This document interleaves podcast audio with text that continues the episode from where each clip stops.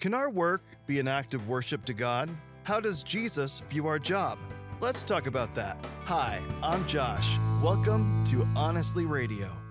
We are called to be representatives of Jesus Christ. Regardless of the logo on our shirt or our job title, we're meant to show God's love in all we do. Colossians 3 23 and 24. Work willingly at whatever you do, as though you are working for the Lord rather than for people. Remember that the Lord will give you an inheritance as your reward, and that the master you are serving is Christ. Our focus on Jesus turns every occupation into an opportunity to worship Christ through the quality of our work. The true reward is in God's hands. I pray you embrace God's Word. Thanks for joining us on Honestly Radio. Embrace Jesus Christ, embrace true purpose.